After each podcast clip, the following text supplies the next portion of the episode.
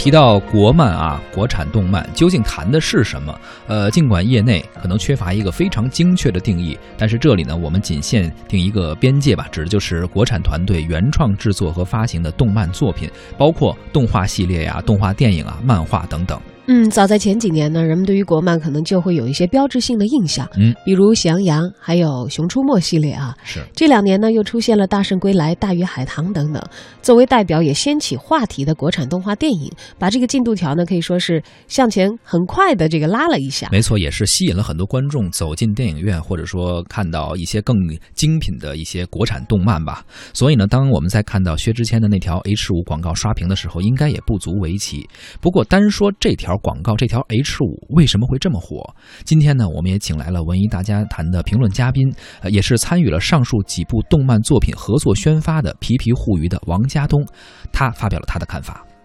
那这两天我们有看到一个啊、很好玩的东西啊，就是薛之谦和腾讯动漫的这个 H 五在网络上疯传。那有人在说这个是不是咱们国漫的一个一个狂欢呀？我倒觉得这个说法有点有点欠妥啊，可能不太合适。我倒觉得，因为它这个事儿呢，其实就是一个营销事件而已。那发起这个事件的人呢是互联网人。第二点呢，那这个事件呢火是因为薛之谦。那因为薛之谦今年本来比较火嘛，那我们如果说把这个薛之谦 H 五换成另外一个人，效果也也许就不是现在这个样子的。嗯，他定义为一个营销的事件啊。是的，在他看来，薛之谦火，他换成比如代言一个其他的什么东西，也一定可能达到这个效果吧，跟动漫并没有直接的关系。嗯，不过我们今天既然要讨论国漫，我们要看一个行业，呃首先从这个先端来看吧，嗯看看这个圈子的对造血方、内容的嗯提供方。其实目前纵观整个行业，呃，包括大概以下几类的国产国漫的内容输出方吧。首先就是传统的。传统的输出方就是像什么漫友啊、知音漫客呀等等为代表的吧，就是纸媒。那个时候杂志为平台这简直是我小时候都已经存在的，应该是国漫非常老的一块阵地了、啊。勾起回忆了哈。那个时候呢，他为国漫市场提供了最早的一批内容很扎实、画风也很精良的作品，与日本的动漫作品运作模式相似，由漫画杂志作为中心，对漫画内容进行选择以及推广运营。这些杂志呢，背靠着国内有名的漫画工作室啊，来实现比较稳定的内容输出。但是近几年纸媒的衰落，大家都是有目共睹的，包括漫画杂志呢，也因此进入了寒冬，出版量呢是屡屡下挫，大量的杂志呢就面临停刊的危险，甚至已经停掉了很多了。所以老牌的一些漫画杂志呢，也在尝试着转型，以继续的保持优质内容的持续输出。在这儿呢，就不得不提到接下来所说的具有互联网基因的一些内容方了。如今呢，活跃在国漫市场上的一些热门的国产漫画作品，输出的过程里都带有非常鲜明的互联网的基因。嗯，你看盈利最好的那几家，干脆直接就跳过了我们刚才所说的很有历史感的动漫杂志这一步。是比如说，在二零一四年，呃，搬上荧幕的《十万个冷笑话》系列，还有《那年那兔那些事》这些系列，最初他们的连载呢，都是这个有妖气漫画平台，而有妖气呢，是中国比较有代表性的纯原创的漫画网站。它就已经是线上的了，而不是线下的一个实体杂对，没必要非得出一个纸质的了哈。包括有妖气，我们之前也聊过《十万个冷笑话》，以有妖气为代表的互联网的内容平台，转变了传统模式的这个先出杂志，呃，以杂志内容为主导的这样一个结构，把选择权交给了读者，以读者的人气来决定作品的进一步转化，有点像网络小说，就是不一定你非得把这个你的小说作品印成签字，哎，在网络上先火，然后再说后边的事儿。它实际上就是一个内容，一个 IP 啊。同时呢，也在一定程度上降低了呃作者作品的发布门槛，使得发布平台呃就是井喷井喷式的增长吧。你只要喜欢漫画，喜欢去创作，你就可以发表出来，然后让网友们去投票。对这个反馈非常的直接啊，应该说是缩短了以前杂志类的漫画发布的这个反应的链条。除此之外呢，社交网络上的红人漫画家也成为了优秀国产漫画的一个造写者。在社交网络上备受追捧的漫画家们，像这个木星社、还有使徒子、罗小黑等等，他们都非常的有影响力。包括其实此前。拍成电影，他没有走漫画路线的这个，呃，滚蛋吧肿瘤君，嗯对吧？他当时是在这个网络上更新自己的四个漫画，这么火起来的一个作者。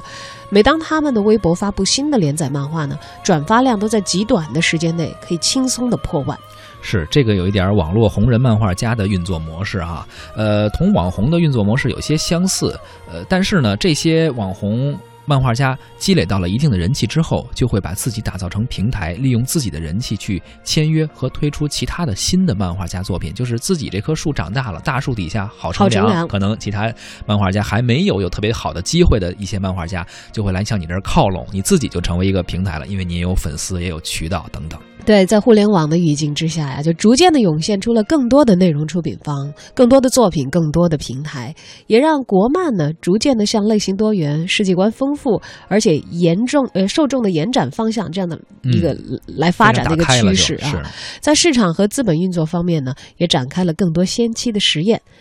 资本也来了，对，因为一个一个很好的一块蓝海吧，被就会被很多的人看上，而且资本就特别愿意追逐这些新兴的，而且看上去很有潜质的这么一个东西。而呃，动漫国漫国漫平台也就是这样的一个一个产品吧。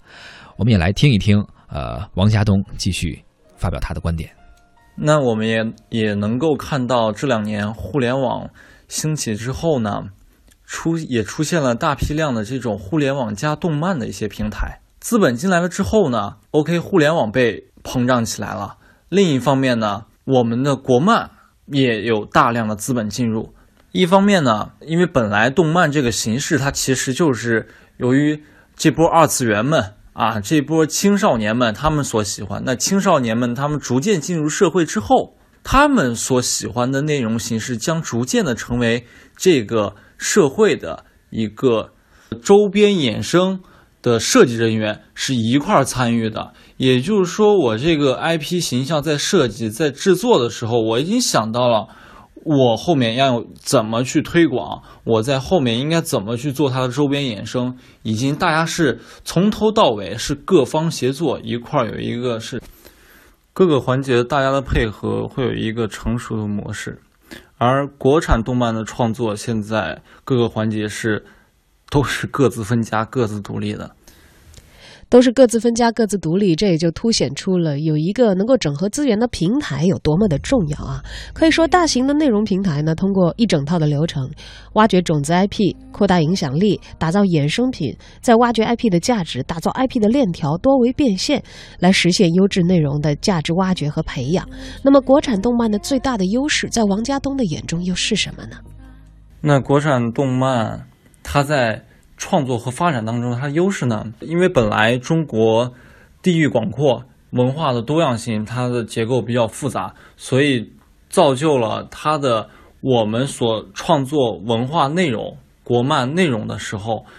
会有更多的一些题材可以去被人们所接受啊，一些垂直领域的、垂直细分人群的一些作品。第二呢，中国本来的一个传统文化，它的神话。剧情在里面，《西游记》啊，还有等等的一些神话，呃，造成了我们在国漫创作的时候是有很多先天性的一些优质内容可以选材。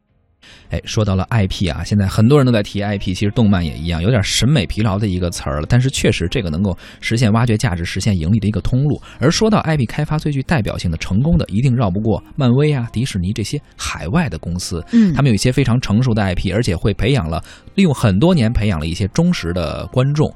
那么，怎么能够不断的加深这个用户的 IP 的忠诚度呢？而作为我们国产的动漫。在本身已经在受这个国外的动漫的就是挤压的情况下，自己可能还要做一些输出，这个时候可能也还会面临着很多的问题。那么在这样激烈的一个竞争的情况下，我们国漫的输出又会面临着怎样的问题？我们来听一听王家东的观点。国产动漫这说实话，确实现在在国际市场并没有太多优势的亮眼的一些作品能够出去。我说的是动画电影这块儿啊，那中国再去向外输出自己所理解的一些大的世界观的时候。这一块还是相对说比较薄弱，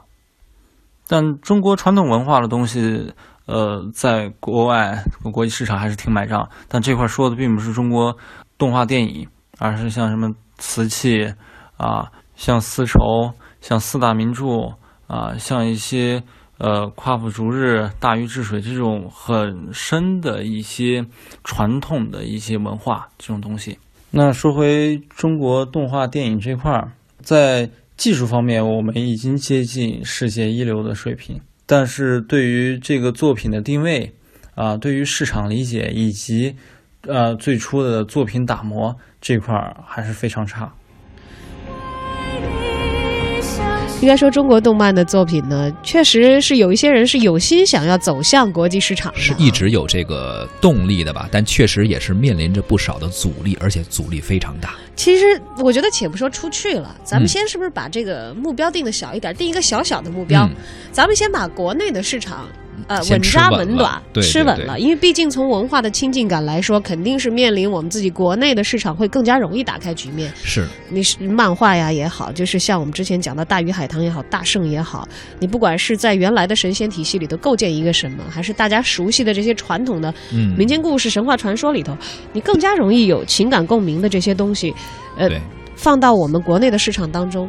都没有扎稳的话，你谈什么去影响人家完全跟你不一样文化土壤里的受众？像你说的是一个思想内涵上的一个一个串联吧，就是毕竟和本土的观众来说，更有一个更高的文化认同感。而我想说的是，从市场上来说，其实为什么很多呃海外片，包括动漫，包括其他的，愿意往中国市场来挤，是因为中国市场很大，嗯但是它。中国市场大，但是中国的出品方也多呀，就是做电影的人也多。为什么还大？是因为可能你做的还不够成熟，所以还有很大的市场给别人来占。这个时候，像你说的，其实是一个道理，先自己把自己的市场站稳，把自己的这块已经很大的市场尽量吃满、吃稳了，先把别人让别人别那么容易的把自己这块抢走，哎，这才是第一步，然后再谈输出。输出这个东西可能算是我们的一个这个国产动漫业一个较为远景的目标吧对。我们这这个地大物博，文化多元，但你不能仅仅是以这个数量来取胜，是吧？是，我们且不说别的，呃，动漫作品它既然是一种艺术形式的输出，